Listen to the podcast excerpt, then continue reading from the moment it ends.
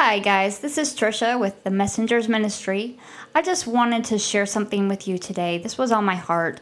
This is something that God laid on my heart quite a while ago.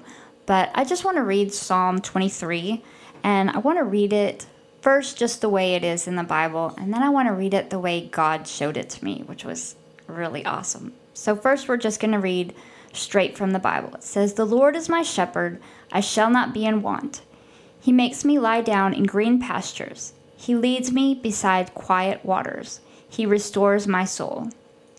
He guides me in paths of righteousness for his name's sake. Even though I walk through the valley of the shadow of death, I will fear no evil, for you are with me. Your rod and your staff, they comfort me. You prepare a table before me in the presence of my enemies. You anoint my head with oil, my cup overflows.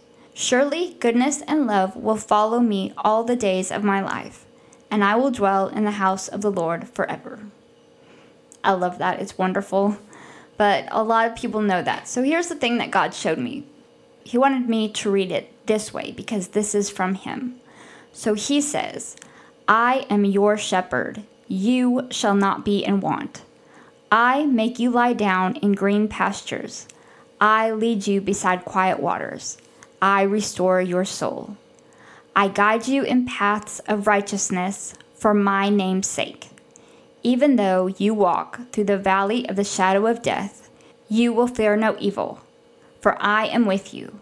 My rod and my staff, they comfort you. I prepare a table before you in the presence of your enemies. I anoint your head with oil.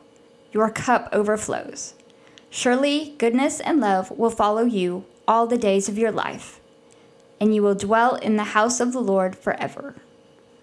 I just love that. When he showed me that, that he is saying all of that to me personally, and just reading it that way, it just amazed me. It totally changed that verse, and I just love hearing that spoken straight from him. I hope that blesses you guys as much as it blessed me. All you do is just when he says the Lord or, you know, you are my shepherd, just interchange that with I and read it as as if God was reading it to you. So I love you guys. I'll try and do some more verses like this to kind of play it out for you. Love you guys. Bye.